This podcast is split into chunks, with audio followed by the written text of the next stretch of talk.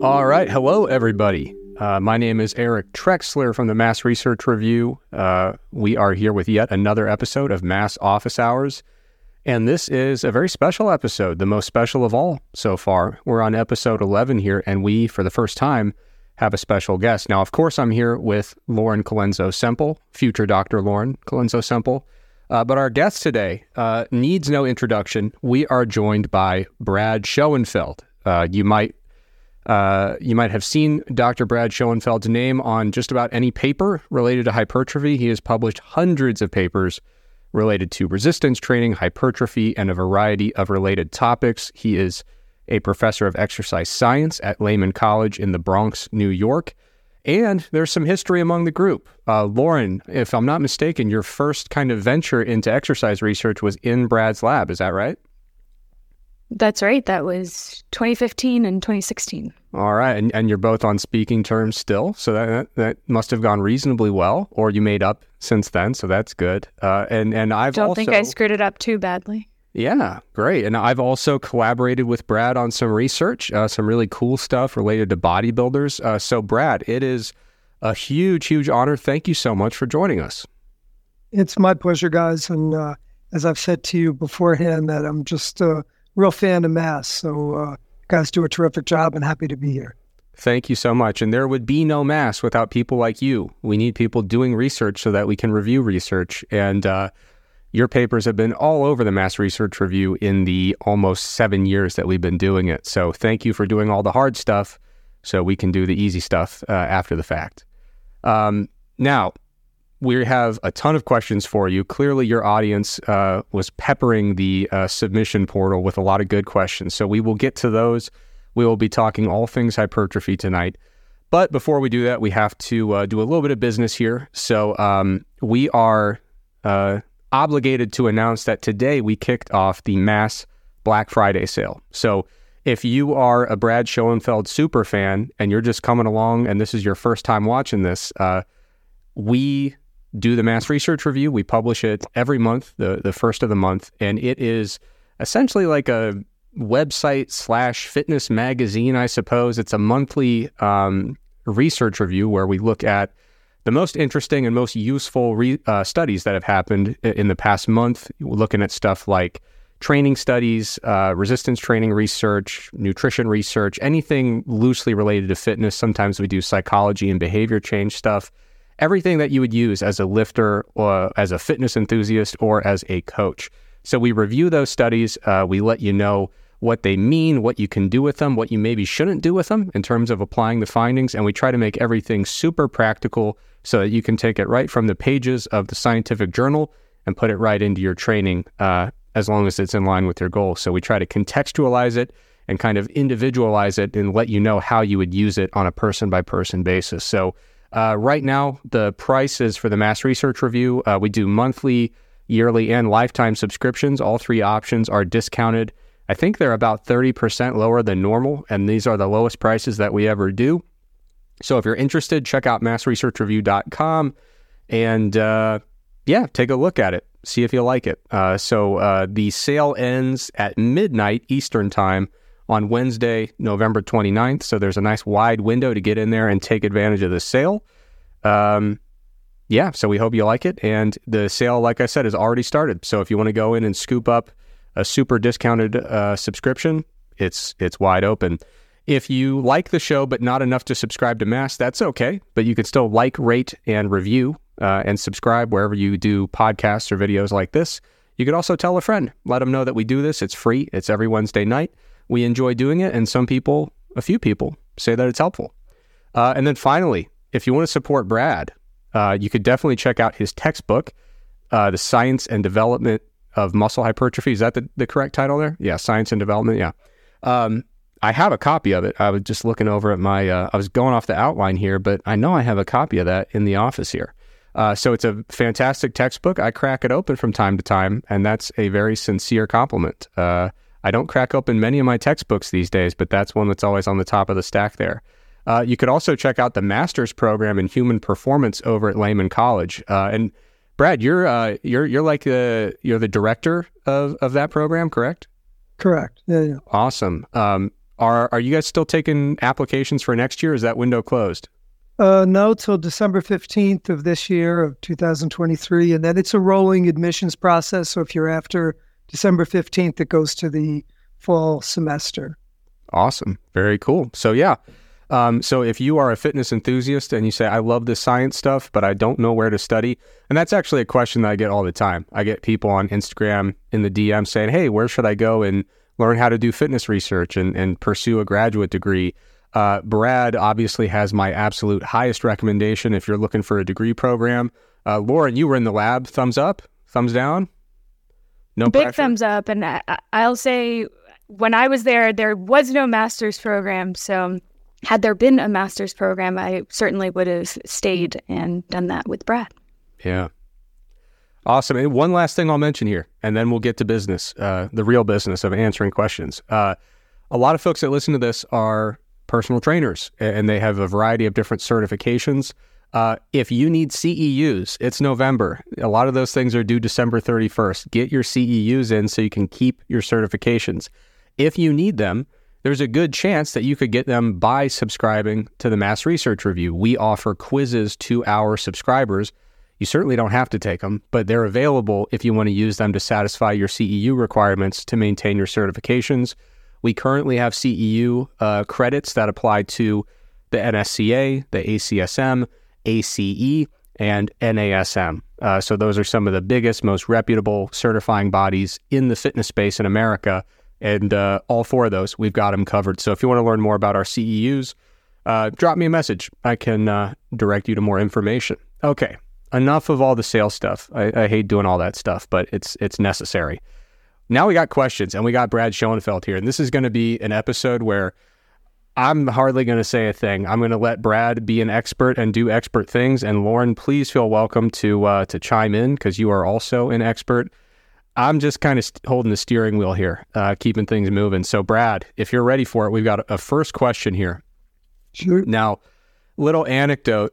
The I think probably the first paper that I ever read by the good Dr. Brad Schoenfeld was reviewing the mechanisms of muscle hypertrophy. I mean, that was a an instant classic, probably what like 2010 ish in JSCR. Correct. Yeah. You know, it's one of those papers that you remember the year too, which means you've gone back to it quite a few times. Uh, now, I know you've published an update since then, uh, but this question is all about uh, the mechanisms of hypertrophy and specific. Specifically, the question is how important is metabolic stress as a mechanism of hypertrophy? And, and, they're basically asking if you have any updated perspectives about metabolic stress uh, since that, you know, 2010 paper, most likely. And, you know, how does it rank when we talk about the other kind of three core mechanisms of hypertrophy? It's a great question. And I'd start by saying that it's very difficult to study mechanisms of, of anything, pretty much in general, but certainly hypertrophy, the trying to piece together what causes growth. We, we can measure growth, trying to then backtrack and say, well, what is causing that growth? There's a lot of confounding issues. So when you when you alter one mechanism, you often will alter and generally will uh, alter another, and it just makes it very difficult to try to tease out what is involved. I think we can very clearly say that mechanical tension I don't know how deep you want to get into this because mechanical tension, I think, is quite un- misunderstood as well in a lot of respects. But um, it, it is the driving force. You, you're not going to get, you'll get very minimal hypertrophy uh, regardless uh, uh, if you don't have mechanical tension. But the question then becomes are, are other factors involved? And if so, to what extent they're involved? And I, I would say that my opinion is very equivocal at this point. Um, I, I don't dismiss that there might be a role for metabolic stress and or muscle damage as well. But I'm also, if you ask me my confidence level that it does is a driver, I would say I'm not highly confident at all. My confidence is weak. Uh, you know, so when we look at the strength of evidence that exists on the continuum, so how to say, I, certainly I think there's people that dismiss it, and I think that's misguided because we don't have and there's an absence of evidence to dismiss it. And there certainly is some evidence showing that it may may be a player. But on the other hand, there's evidence that it may not be a player. And and the evidence that we have that it is a player is mostly inferred. It's it's certainly not direct evidence. So you, it's again weak evidence from on a strength of evidence continuum.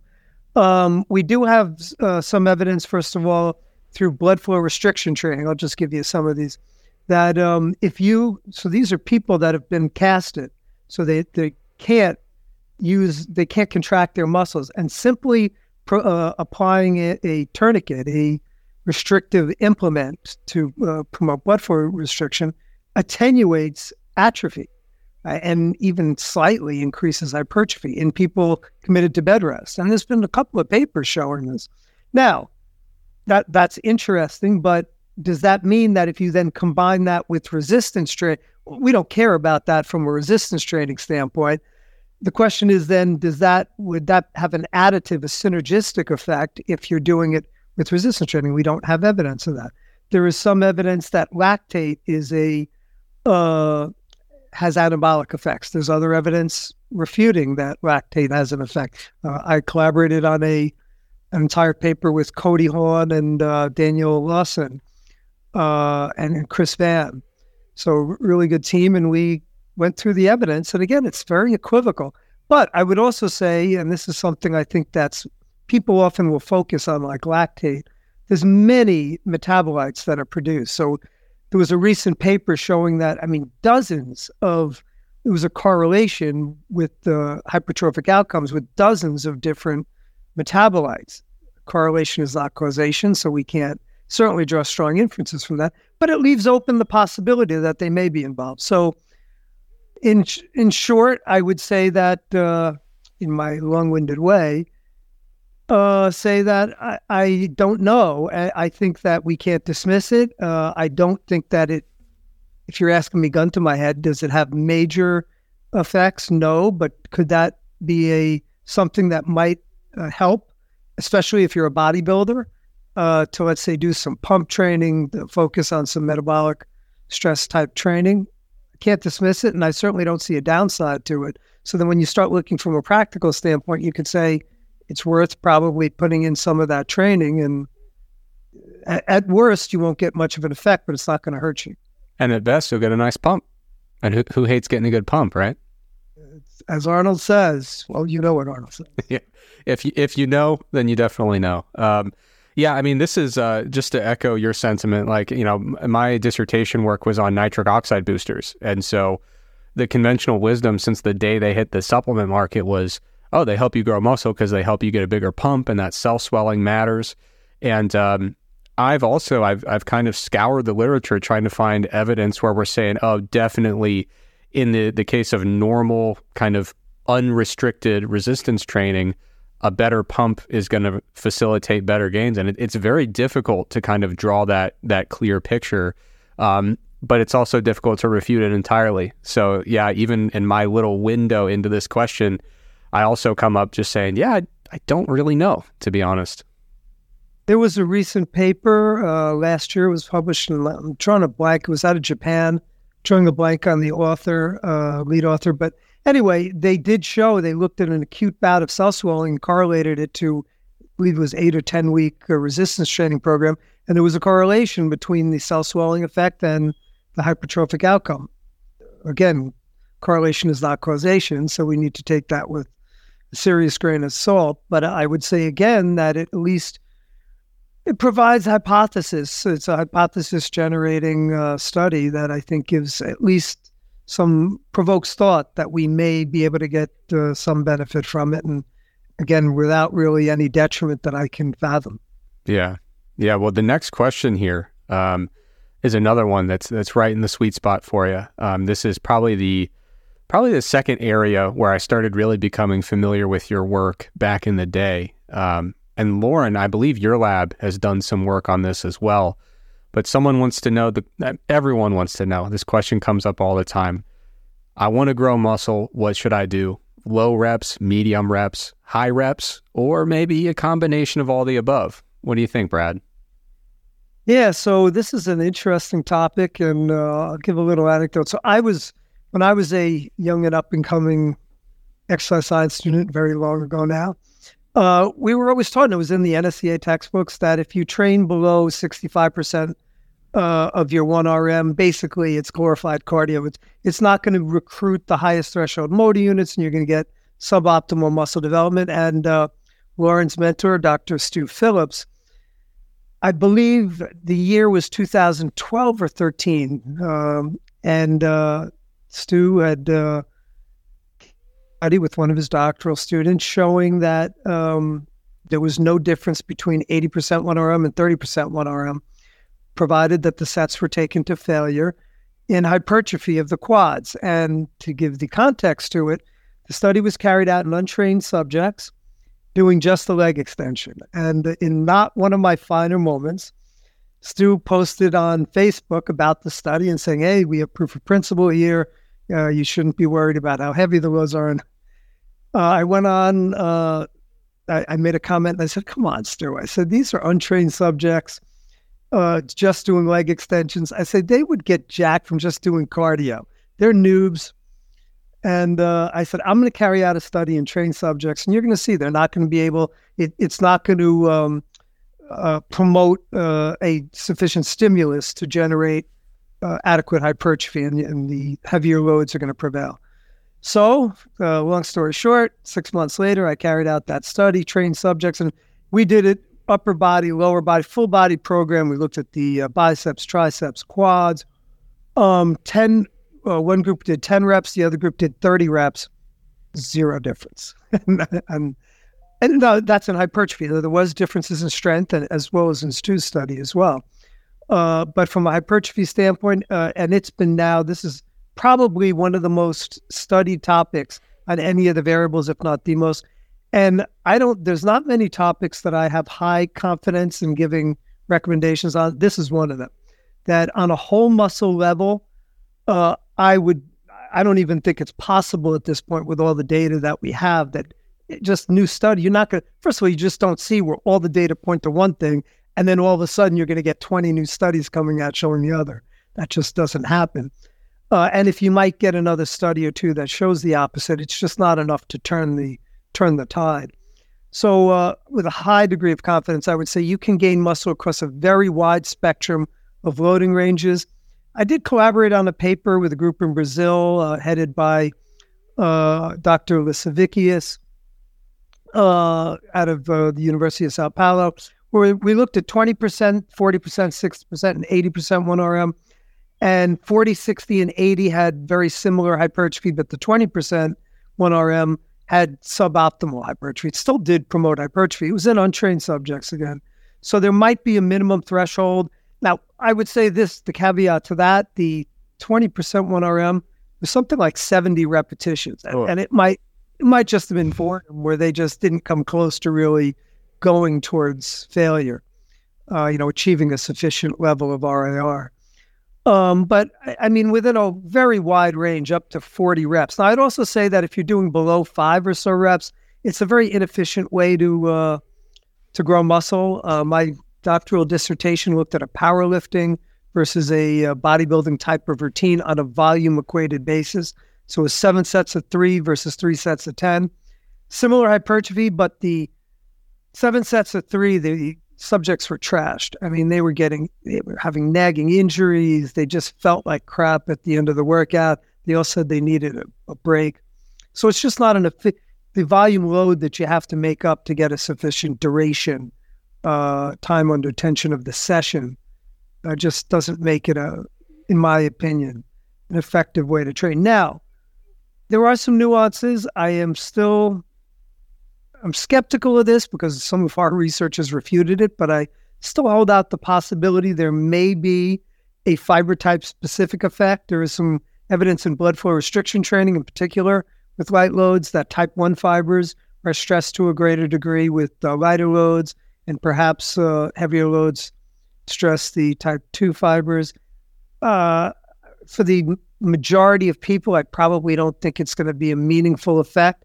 But if you're a bodybuilder or someone that wants to top out your your gains, your hypertrophic potential, it may. So uh, we don't, in my opinion, do not have sufficient evidence at this time to refute or or you know give it credence. So I think that is an area that still needs some some research. Yeah, yeah, that idea has always fascinated me. The idea that you should do a little bit of heavy loads to kind of target the type 2, a little bit of lighter to target the type 1. I w- I won't say that I have really acted upon that very much. I, am a little bit skeptical of that as well, um, you know, based on some of the research. But of course, it never hurts. And I think, um, you know, we've all trained folks uh, for extended periods of time sometimes people just get really bored of oh another another mesocycle of 10 to 12 reps awesome appreciate that sometimes it's just good for other reasons to mix things up a little bit throw some heavier things into the mix um, you know the thing i like the most about your answer brad uh, is you shared an anecdote of where your research um, kind of challenged your intuition a little bit and you know you expected that you were going to kind of disprove all this light load stuff in, in trained folks and your results surprised you. Um, would you say that that's kind of the the one that comes to mind in terms of instances where your research has kind of totally changed your mind on something? No, well, when you say totally, uh, I, I, mean I'd say half of the studies we carried out that we carry out in our lab, I uh, refute my own hypotheses, and uh, I mean, rest of there's just been a lot. Uh, I'll, I'll, give you a, a big example in my book, uh, I'm not trying to plug it, but I'll plug it. Uh, so I have a book. Hey, we, we spent like 10 minutes plugging stuff at the beginning. The floor is yours. I have a consumer book called The Max Muscle Plan. I published my first edition in 2010. I had an entire half of a chapter on nutrient timing, talking about the benefits of how important nutrient timing is and going through what I had thought was pretty compelling research at the time, which shows it, when I look back, I realize how far I've come. Uh, but I mean, some shortly after that, I started really delving deeply into the literature, and we've published. Our group has published some of the seminal studies on this, including meta analyses, refuting that there's much uh, benefit. Now, I still will say there there probably is a mid, a mild benefit, and if you're a bodybuilder, it could have a very small effect, but it's it's certainly nowhere near as um, powerful a tool as I had, had thought. And, and, there's been multiple times. So I, I am constantly challenged. Uh, what, that to me, that's a good researcher. I think this is a very important point. A, a true scientist is always skeptical, always curious, and always willing to change his or her opinion based on emerging evidence. Uh, I, I, think one of the real issues that I have on the internet with the quote unquote influ- many influencers is that they harden into an opinion uh, and then they don't want to they they don't want to crawl out of that hole. Basically, uh, you always need to be nuanced. I think in your interpretation, if you're a scientist. Now, there's some people that don't care. They're just they're bros, and they're all right. You want to that's the that's the game you want to play. Okay. But uh, if you want to go down and claim that you're basing this on science, you need to be cautious in your interpretations. Like I said, I'm quite confident in the uh, in the repetitions, but most of the other ones, and other questions you'll ask me, I probably am going to give much more cautious uh, answers when I say that because we just don't, particularly in the applied sciences, when there's when when you're talking about variables, when one variable will affect another variable, we just have there's always different. Re, uh, so research is going to have different uh, conclusions in different studies, and then try to piece out well, why did this study show this and this one show this? And sometimes you don't even, you can't even uh, fathom why. It just chance. A lot of times it might be just chance finding. So I, I think it is really important to be uh, skeptical, curious, and like I said, uh, never dig in. Uh, there's nothing wrong with saying you were wrong. And that is, in my opinion, the mark of a true scientist. Yeah, now, Brad, I am curious. This isn't uh, didn't plan to go into a deep dive into your psyche or your history, but when did you like? Were you always kind of a, a science enthusiast who was kind of chasing down research to inform your training, or was there a point in your lifting career where you kind of flipped a switch and decided enough is enough? I need to find more reliable guidance here. Great question. So I uh, I grew up uh, the son of two doctors, medical doctors, uh, and my dad was a medical researcher for uh, quite a bit of period of time. So I was brought up with the scientific mindset. My father promoted that. And then I kind of got away from that because when I started my bodybuilding venture, I deferred to the bodybuilding magazines at the time. So yeah, I was I would do the routines of my favorite bodybuilders. And even worse, I'd say, all right, I like this person's legs, so I'm going to do their leg routine. And I like that guy's arm, so I'm going to do his arm routine. And uh, I made some gains at the beginning, but I fairly quickly plateaued with that. And that's when uh, I started to say, you know what, there needs to be a better way. But I mean, you've been around a while now, Eric, or pretty long.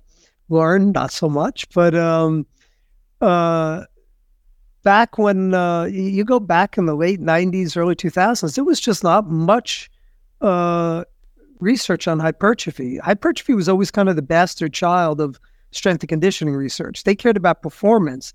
And when I was a personal trainer, so I was a personal trainer for many years before I, my other life, before I became a researcher, I trained the general public and, and I then started training a lot of uh, bodybuilders. But when you train the general public, I can count on one hand how many times someone would come in and say, you know what, I want to take a, a second off of my sprint time, or I want to, I want to add, I want to add an inch to my jump height. Uh, they came in saying, I want to get jacked or more jacked, and I want to lose body fat, and uh, and they weren't. Most of the research wasn't really geared towards that. So uh, it was kind of frustrating because when I started going down, most most of what we were looking at, or what I was looking at, was research that looked at like a hormone hypothesis and was inferring that to hypertrophy, which, as we know now, doesn't really pan out. So uh, I will say that I started uh, probably late 90s is when I started getting into the science uh, as I became a started competing as a bodybuilder and starting to want to take my physique to the next level. And then it was just more. I started once I went down that rabbit hole. I I really took the deep dive. Yeah, you know it's really funny that you know you mentioned uh, back in the day in the strength and conditioning world, people weren't really focusing and prioritizing hypertrophy.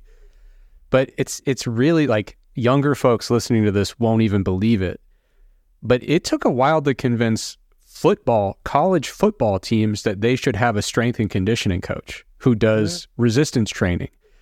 I mean, that really didn't start picking up until surprisingly recently. And then in other sports, they were decades slower, where you had to you had to work really hard in the 1980s, 1990s, even in some cases, to convince a track coach your track athletes, your sprinters will not get worse from lifting weights and growing muscle. So it's not just that they weren't prioritizing it, they were almost demonizing hypertrophy in the kind of strength and conditioning world because everyone thought if our lifter or if our athletes build any muscle, they're going to get bulky, they're going to get slow, they're going to have no range of motion.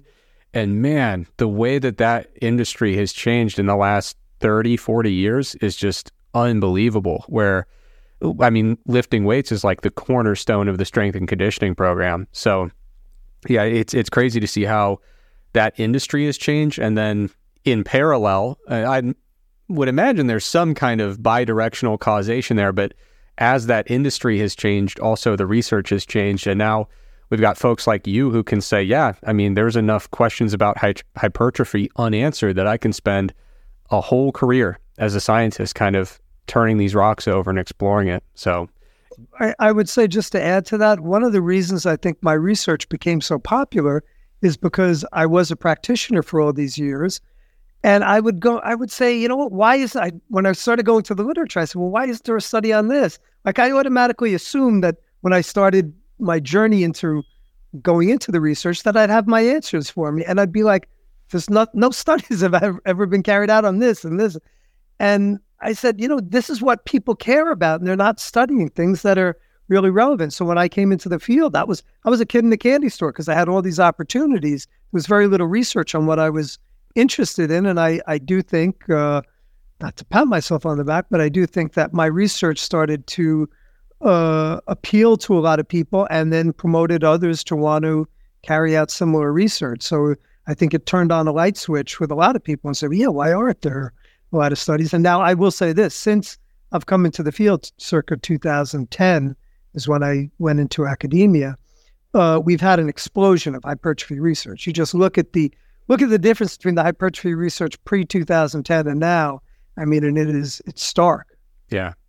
No, I mean, I, I think that you you should be patting yourself on the back because I, I started getting really into fitness research right around the time that right around that 2010 ish uh, time range or, or, time frame. And yeah, like your reputation, uh, as it was kind of observed from the outside, you know, looking in, was, you know, Brad Schoenfeld, his research answers the questions you've been wondering about, but that no one else has looked into somehow. Um, and yeah, you, you kind of, I mean, you took the field, I mean, you just tore through it. I mean, took it, took it by storm and, uh, just kind of tore through this like really rapid kind of clip of studies that were so practical and, and answered all these questions that lifters and, and practitioners had, had, been wondering about for so long. So um, I definitely think you inspired um, more than a few of this kind of new wave of of hypertrophy researchers. I mean, Lauren, you you jumped in uh, to Brad's lab. What what uh, was there a specific line of research that kind of inspired you to uh, to reach out and, and jump in there? Yeah, one thing I think you've always done really well, Brad, is not only do the research, but also prioritize good science communication and explaining things in a way that is understandable to the personal trainer, which you know, I was at the time when I when I first reached out to Brad, and so I you know I know you mentioned earlier that the social media influencers are often not open-minded enough or perhaps not willing to to change their minds because they've kind of locked themselves into a particular way of thinking or a particular type of, of programming um, or diet or you know whatever the case may be. But do you think there are ways that that we can do better as as scientists and as science communicators to kind of bridge the gap between the the lab and the gym if you will? Well i think you guys are doing a terrific job. Um, I, and i think it's changing for the better too. Um, again, when I came in, there was really an ivory tower mentality to many, if not most, uh, resistance, resistance training researchers, uh, where there just wasn't much going on in social media. So, yeah, I, I was like, well, we need to, keeping this within the scientific community is not not going to promote better personal trainers and and and really reach our our target audience, which is the general public. Uh, so yeah, if you just want to promote to strength coaches and have your researchers communicate. I thought that was a misguided way. And I, I think now with Twitter or X, whatever you want to call it, and, and certainly Instagram, uh, we now have uh, a medium that I think is being more and more accepted. And your mentor, certainly uh, Dr. Phillips, Stu Phillips, is, is really terrific with that. But having research reviews like Mass and others, uh, I think is really critical as well. So I think now we're starting to do a much better job of getting the scientific information out to the masses. But look, we still have a long ways to go. The, I, look, Liver King still has 3 million followers on Instagram or whatever. So, and I don't have anywhere near that. So, uh, I think that uh, speaks to where the, the gap that still exists between what, as a young person I mentioned earlier, coming up in bodybuilding, uh, I deferred to bodybuilders and and the uh, appearance still makes a big uh, has a big effect on people's psyches in terms of what they want to believe and, and who they believe. Yeah, I, I'm still waiting for like. I assume it'll happen where there will be someone who's like, you know, just like a huge, absolutely massive kind of like Instagram or YouTube fitness influencer who goes ahead and does a PhD and gets more people into some of that research. I'm expecting that'll happen because it, it's. I mean, there's still there's already plenty of folks with very big followings who have you know tremendous physiques who do research in the in the area. Um, but yeah, I'm still waiting for that one person who has just like four million followers and like a world class physique to be like, okay, I'm going to go ahead and get into this research stuff. That that would be, I think, a big step. And uh, I would volunteer to build that physique and the following, but I don't know. I don't know if it's in the cards for me. We'll have to see. Um, all right. I want to dive into the chat here. We do these live for a reason. We want to make sure that we're uh, giving a shout out to the folks who are with us in the trenches here. Someone gave a, a little shout out to Trex Nation, the Trex Army. I appreciate that. A lot of love for Brad in the chat, as always. Dr. Helms made an appearance in the chat. Always good to see Dr. Helms. Uh, probably keeping an eye on us, making sure we're not making any jokes at his expense. We've we've been known to do that from time to time. Um, we did have a question. Um, so, Brad, a question in the chat is about effective reps. Um, are you familiar with the term of like the effect, effective reps model? Basically, uh, the my loose kind of understanding of it is that people argue that the reps that really count are the hard ones at the end of the set, and that it's I think the the number I've seen thrown around is like it's the last five reps, those really hard ones that really make the difference. And basically, you know, those hard reps are the ones that you should be counting and anchoring on when you're determining how much kind of effective volume you're really doing in a program. Um, how do you feel about that concept in general? Do you think there's any merit to it? Um, or, or, do you think, uh, you know, going with just kind of a true volume load calculation is a, a more simplistic and suitably effective way to, to quantify volume?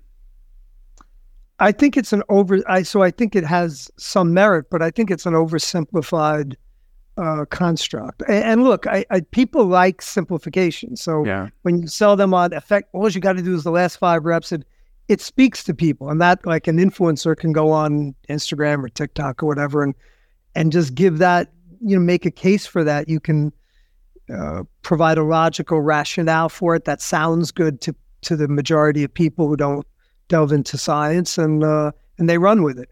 I again, I think it's oversimplified for a number of reasons. Number one, why five? Why not four? Why not three? Why not six? Why not say where where do we get five? Like there's that's not based on any evidence. So again, that's based on someone coming up, whoever it was, with a with an idea, which is fine. You know, you you can have a hypothesis, but to really have confidence, you want to test the hypothesis. That's not been tested.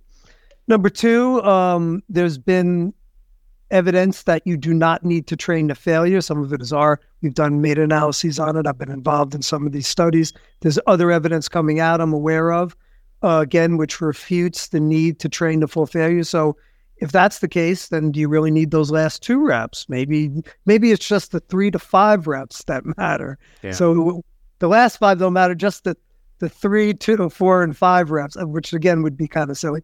And there's a recent um, regression analysis uh, by Zac Robinson out of uh, Dr. Zourdos' lab, actually, which has been a preprint. Certainly, it's not published yet, but it does show that in the regression, you see that there's still hypertrophy being generated with lower reps, uh, with, with, the reps further away from failure, if you will. So six, seven, eight, or, you know, going way past that. We have other evidence where there's hypertrophy. I've been involved in it in stopping way short of failure. Now, those untrained subjects, you could say, all right, uh, I do think as you start getting more and more well trained, uh, certainly there's there's something to the uh, the uh, construct that if you don't train hard, you're not going to gain. So yeah, if you're where I am, where any of you guys are, and anyone who's trained uh, for long periods of time, you're not just going to train at 60% of effort. You know, let's say an RIR of six, and uh, and make great gains. So you need to train hard, but to say that the other reps aren't counting again is not has not been shown in the the literature, and I think there's evidence to uh, to refute that. Yeah. Yeah, I mean, I, I, see things like like that kind of concept of effective reps, and then, then there's kind of a loosely associated concept. Um, some fo- folks might uh, balk at the idea of me suggesting that they're loosely related, but some folks talk about quantifying their um, their training volume using something like hard sets instead of just number of sets. And um, I think ultimately what people are getting at with these heuristics is uh, adequate training volume plus adequate proximity to failure. And it sounds like you know you're you're in the camp, um, which, which I agree with, which is that you know you certainly don't need to take all your sets to failure, and in many cases, you don't have to take really all that many of them to failure. Um, so for someone who's kind of an intermediate to advanced lifter, what kind of guidance do you typically give for uh, proximity to failure for hypertrophy? And, and, you know, let's just kind of make it easy and frame it as reps in reserve. How, how many reps should people be leaving in the tank for the majority of their training, would you say? Yeah, great question. So this is again nuance where I'm giving an opinion because the literature here is just not there, there's it's equivocal. Yeah. Um, and, and, I think there's a lot of holes in the. If you actually look, we did a meta analysis on this. Um, I, I can go through some of this. I don't think we have time, but I mean, there's not been studies in very well trained subjects, and I would again hypothesize that as you get more and more well trained, you might need to go to failure more occasionally than not. Um, there's older individuals don't recover as well. You might not want to go to failure as much if you're getting on in years. Um, the type of exercise you're using, if you're taking a set of squats to failure, it has a much greater or much bigger difference than if you're taking a set of leg extensions to failure or or abduction, you know, cable abductor abduction exercise. I've never seen anyone get crushed by taking a set of cable abduction exercise to failure, take uh, squats to failure. So these are all again nuances, but on a general level, I would say an RIR of two to three, and I do think that having selective use of failure may, although it's not shown in the literature, I still think it's not going to hurt you in general. Maybe the last set to failure on at least some of the exercises is probably a good idea. It's not going to hurt you again. I always look at cost benefit when I'm giving practical recommendations. Uh, so I think there's not the literature is never going to tell you what to do. It's going to give you certain guidelines. There's always going to be gaps within the literature. And then we have to use our personal expertise in context with the individual that we're working with and their needs and goals to to draw practical inferences. And I, I generally would say for most people, particularly body aspiring bodybuilders or people that want to maximize uh, their genetic hypertrophic potential, that taking a set or two to failure within a, uh, a workout probably is is a good idea, and it certainly is not going to hurt you. And, and I also mentioned as you get older, I think you have to be more cognizant of being more judicious with the use of failure because recovery is uh, is negatively impacted. Yeah. Now I have one more question that's kind of loosely related to this, and I will uh, compliment myself. I have the self awareness to recognize that Lauren, I have hijacked this episode. I apologize when I get Brad's ear. Brad, we've hung out at conferences. I just hit you with questions. You have knowledge. I want it. Okay. So I'm going to practice some self restraint. I'll ask my, my next question here. And then, Lauren, uh, if you want to scour the outline for something that, uh, that excites you, I'm going to hand over the wheel and step away. Uh, but, Brad, we got multiple questions about what I, I have heard them called uh, like intensification techniques. So things like drop sets, supersets, cluster sets, rest pause sets. Some of these things that um, in some cases might even help you go maybe a little bit beyond failure uh, in terms of where you would have reached failure in a, a traditional set. And so this is an area where, um, as a practitioner, I'm open to using these things, but but I do have to wrestle with the concept of, you know, if I'm starting out saying like, yeah, for an intermediate uh, lifter, most of our sets we can leave a, a rep or a couple reps in the tank, and we'll still make totally adequate gains. Then you start putting in some of these other strategies that you know the purported benefit is that we're pushing beyond failure. Um, it, it's an interesting kind of apparent contradiction there, um, but nonetheless, I, I, do use some of these things as a coach because in many cases they're a time saver or they're something that, um, frankly, my clients just enjoy doing, and there's no harm to it if we incorporate it sensibly.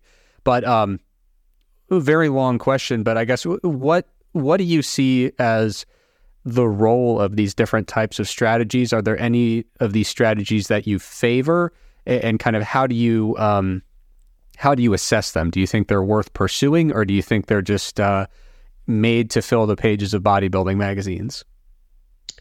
So I'll start off by saying that we don't have a lot of evidence on most of the intensification techniques, which is kind of interesting too. You'd think that we'd have a ton of evidence on it. We don't. Um, the most, the, the one that has, I, I think, the most potential efficacy is accentuated overload, uh, uh accentuated eccentric overload, uh, which is basically supramaximal eccentric lifts. And there's uh, some decent evidence, particularly they use flywheels. There's different ways they implement it, where that might have a uh, an additive effect on hypertrophy. How that can be implemented? Well, there's many different ways you can do that. On uh, certainly, I don't think these are things you want to utilize like on all your sets and just be, you know, have entire workouts structured around eccentric overload. But selective, selectively using that, and that's where the art of training comes in, and that would be specific to the individual in the context of the program you're you're uh, implementing. Um, other techniques, so drop sets you mentioned. There's only we did a meta analysis on this. There's been five studies, and I don't. Rec- this was a year or so ago. I don't recall another one being done since.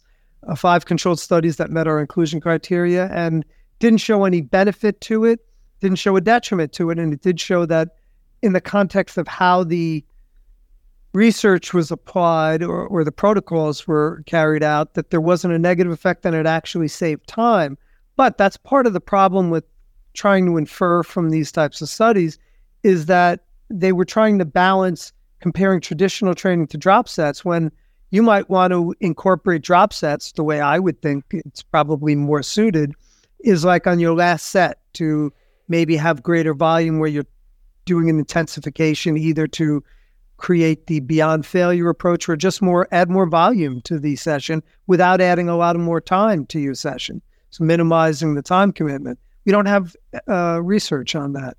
Uh, so I do think that there's potential for that. We're going to be carrying out, uh, shout out to my master student, Ryan Burke. Next semester, he will be carrying out his master's thesis on, on um, paired set training, superset training. So agonist antagonist training.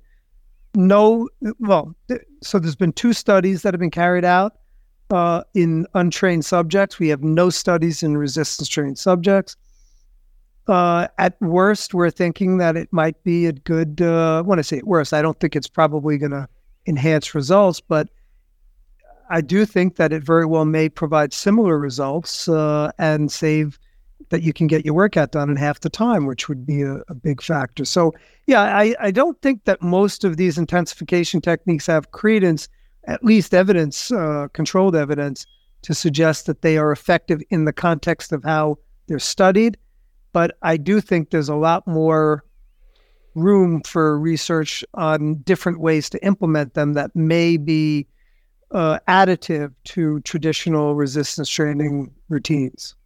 Yeah, I, am excited to see that study. Uh, obviously, it'll, it'll, take some time. Research moves slow, but uh, yeah, agonist antagonist supersets are a huge a huge favorite of mine, just because time's valuable. Sometimes you got to get in, and get stuff done. You know, um, all right, Lauren, did you find something exciting that, that or do you have a question that, that you want to throw to, to Brad? Yeah, I, I think throughout this discussion, it's come up a couple times. You said um, you mentioned whether the lifters were untrained or trained, and you know uh, certainly I don't have to tell you that that's one of the very commonly cited criticisms of the research is oh those people weren't trained, or if they were, then they weren't trained enough. So I'd say, would you say you should be approaching how you apply the evidence in a different way if you're coaching untrained or, or newer lifters as opposed to advanced trainees? And the more advanced you get, do we start looking at the research differently or are we continuing to sort of go back to the, the same base of evidence? How would you apply those? Yeah, so I'll give you my personal perspective here is that in untrained subjects, to me, the most important thing is just getting their technique down. So I think a lot of the whole stuff with evidence goes out the window to me that you just want to teach movement patterns to uh, mm-hmm. uh, to new lifters. You want to get them involved, and that can take several months to get them fully, depending upon if you're using machines, that'll happen more quickly in general. And if you're using free weights, it can, particularly more complex movements, it can take longer. Uh, so really, I think when we start talking the transition to being an intermediate is where the uh, where the research to me would come in and be more appropriate to start applying. Uh, if you're asking about whether to be selective in what research you're using, is that your question, or on on untrained versus trained? Well, I'd say often people will look at at the literature and say, well, these people aren't as advanced as I am or as my client is. So, you know, does that apply to me or should I do I need to wait for research to come out in even more advanced lifters or should I kind of depart from the literature and just focus on anecdote? Yeah, I think you have to take it in the context of what what is the purpose of the study? So certain certain studies, I think, uh, with certain purposes, would have much more relevance to using trained subjects if you're going to be generalizing to trained subjects versus others. So um, I'll give you for instance. So um, we carried out a study on uh, the mind muscle connection in our lab. Shortly after you left, I think this uh, study came out.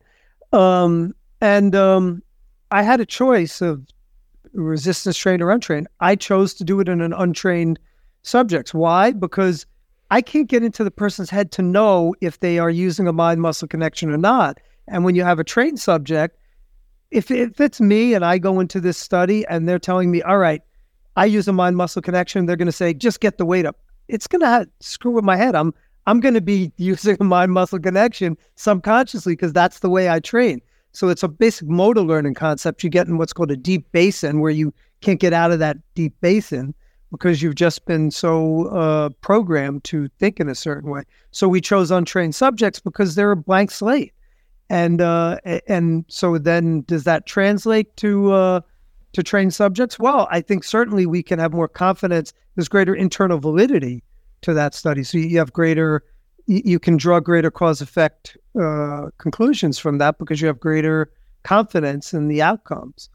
So, and there's others uh, for other reasons why untrained subjects may not have any uh, difference between uh, trained subjects. Look, it didn't. In many cases, it doesn't matter anyway. I told you the the earlier the story with uh, with Stu, and how uh, it's been shown in trained subjects, untrained subjects. But other uh, there can be, like I said, with going to failure. I think that that that's where I think having it in trained subjects is pretty much a big deal uh, I think the need to go to failure very well could and probably does differ with untrained versus trained subjects. So, uh, but again, those hypotheses need to be tested, and I, I do think that uh, y- you need to use your judgment. You need to look at the. I think another thing that people don't do enough is to use critical thinking skills, which I get on a soapbox and say to me that's a that's something that needs to be taught very early on in school because there is a lack of critical thinking in general,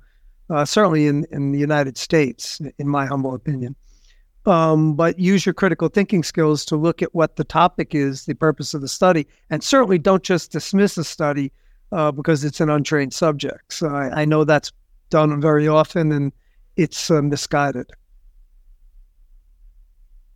I know you mentioned that you have several studies coming up Eric and I got this question a couple weeks back, and I'd like to ask it of you. Um, if you had the ability to carry out a study that, you know, no no expense issues, no resource issues, you can answer whatever question you want, uh, and we're all going to be there to help you out. You can use any outcome measures available. What are you doing? And I think you said we're relaxing ethics as well. Is that right? or do they? Do, yeah, let's go for that. Like, like if you just answer any question. Yeah. Yeah. Um, well, I'm probably taking uh, the IFBB, the uh, current Olympia lineup, to a desert island, putting them in uh, in their own houses where we can monitor their sleep patterns, their training patterns, and and look at all the the cornucopia variables uh, over time.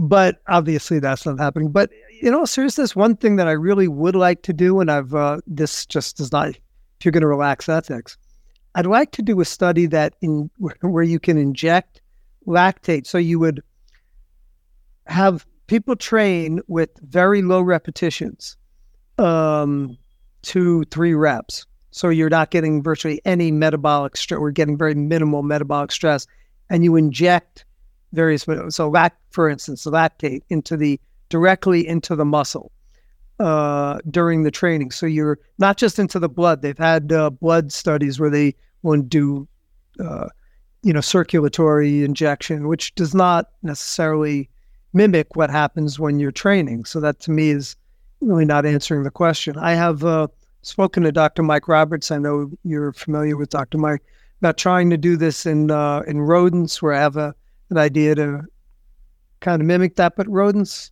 there are issues with extrapolating data to ro- from rodents to humans. So that to me, I think to get mechanistically, I think that would be going forward to, to help answer those types of questions. But but again, you don't get approval in humans to doing that type of work, or, or it would be very difficult. Yeah.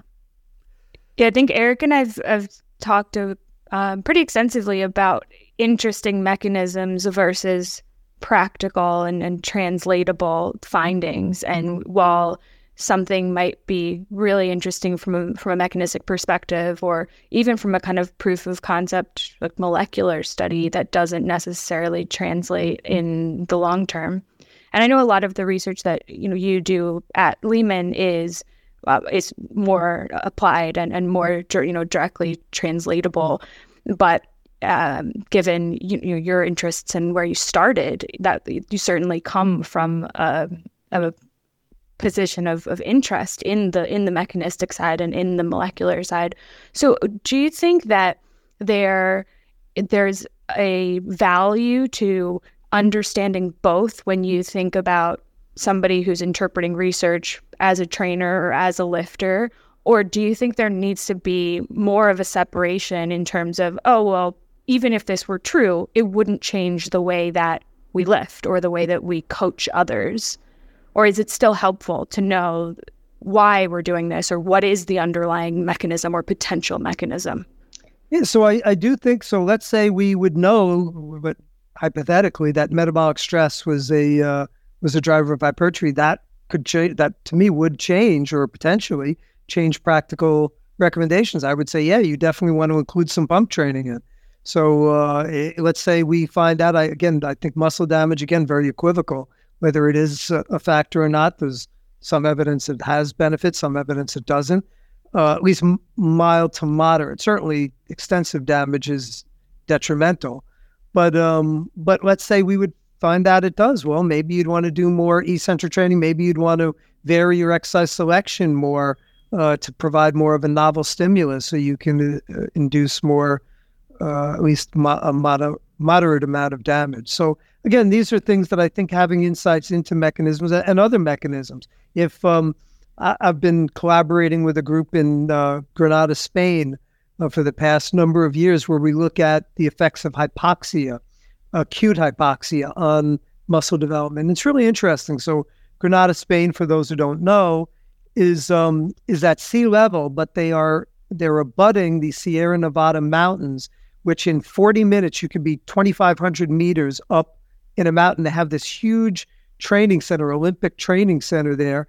And, you know, I've been out there and we take the uh, subjects up by bus to the top of the mountain and they train in this environment. Then they come back. So they're living a- at sea level and they're training in this hypoxic environment.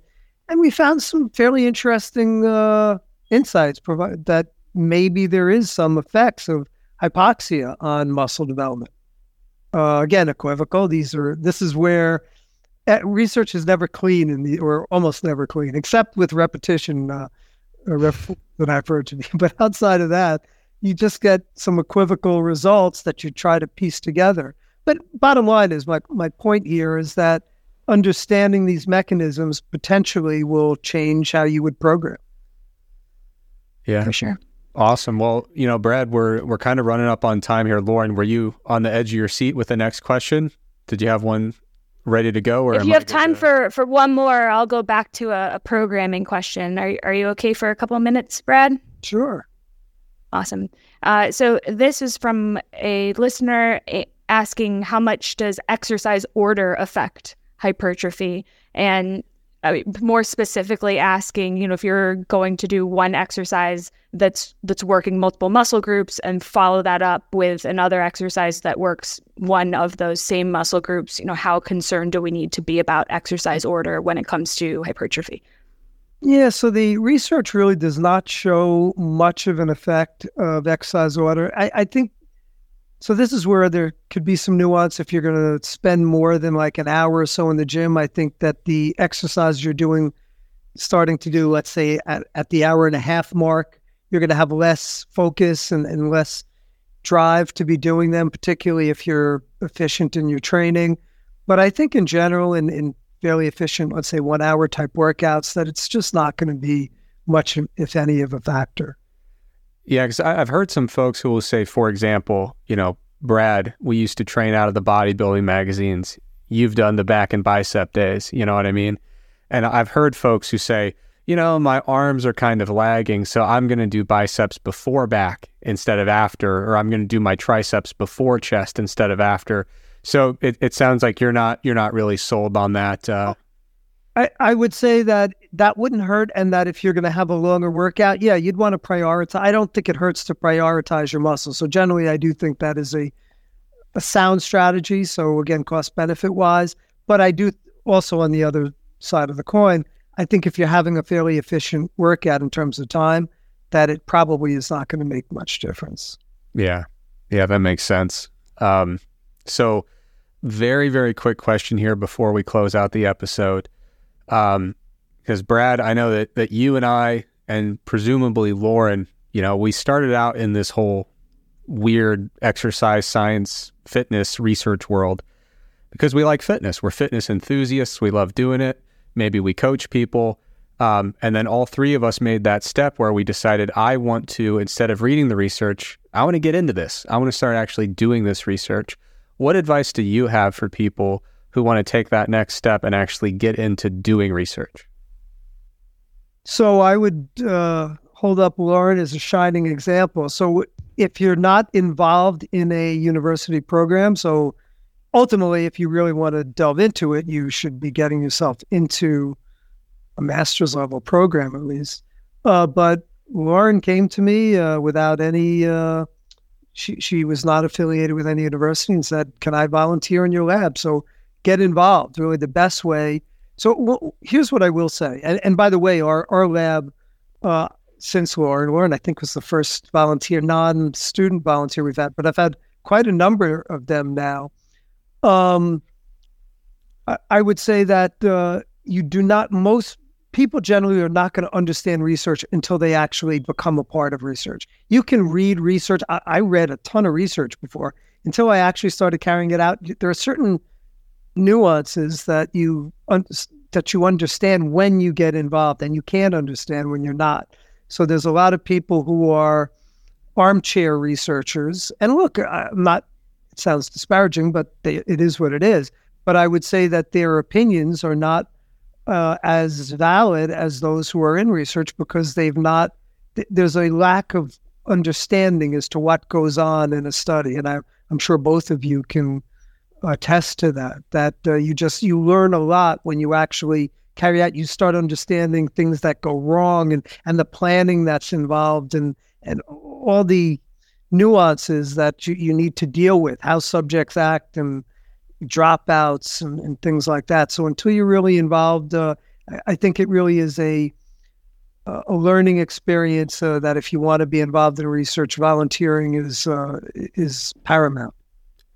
Yeah, well, Brad, we've had such a a lovely, friendly episode. I hate to end it on a note of disagreement, but you missed the important first step for someone who wants to get involved in research.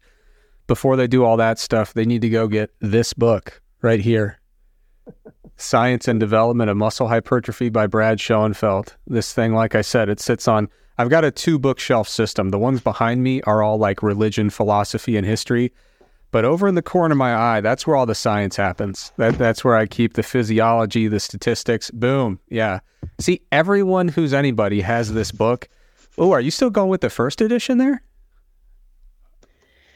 I do. Oh, I have the first no. edition. No, you gotta I, get the second. I will send you a, an updated version. That's on me. oh man, well, Brad, uh, we so greatly appreciate you coming on the show. It has been a delight. Uh, you are absolutely, genuinely one of the top minds in this space. So thank you so much for donating an hour to us and our audience. Uh, we've greatly enjoyed it. Everyone, be sure to support Brad. He's doing a lot of cool stuff. Like I said, his textbook is fantastic. Um, his um, other book uh, that you mentioned previously, um, remind me of the title. It's like the Max Muscle yeah, Plan. Max Muscle Plan. Yeah. Okay. Um, That's a consumer book. So yeah. So your audience probably wants to go with the textbook. Yeah, the, the textbook um, is it's just gold. Uh, so I, I, highly recommend checking out Brad's work, his research, his books. Um, if you're looking to do uh, some research, check out his lab um, and his master's program over at Lehman University as well. And uh, if you like what we're doing on the mass side of things, like I said, uh, check out massresearchreview.com. Like, rate, subscribe, review uh, all the stuff we're doing here. And if you want to take advantage of our Black Friday sale, prices are already dropped. They're going to stay dropped until Wednesday, November 29th. Uh, you can subscribe over at massresearchreview.com. So, uh, everyone in the chat, thanks so much for joining us. Um, obviously, you know, it's uh, in the States here, Thanksgiving is in four hours. So I know a lot of folks are traveling. So uh, if you made the time for us tonight, uh, thank you so much for joining us. This uh, whole office hours concept works because of the heroes who are in the chat live every week. So thanks so much for joining us. If you are celebrating Thanksgiving, uh, we hope that you very much enjoy it. Safe travels, and we will be back with another episode of Office Hours in exactly one week. Brad, once again, thank you so much.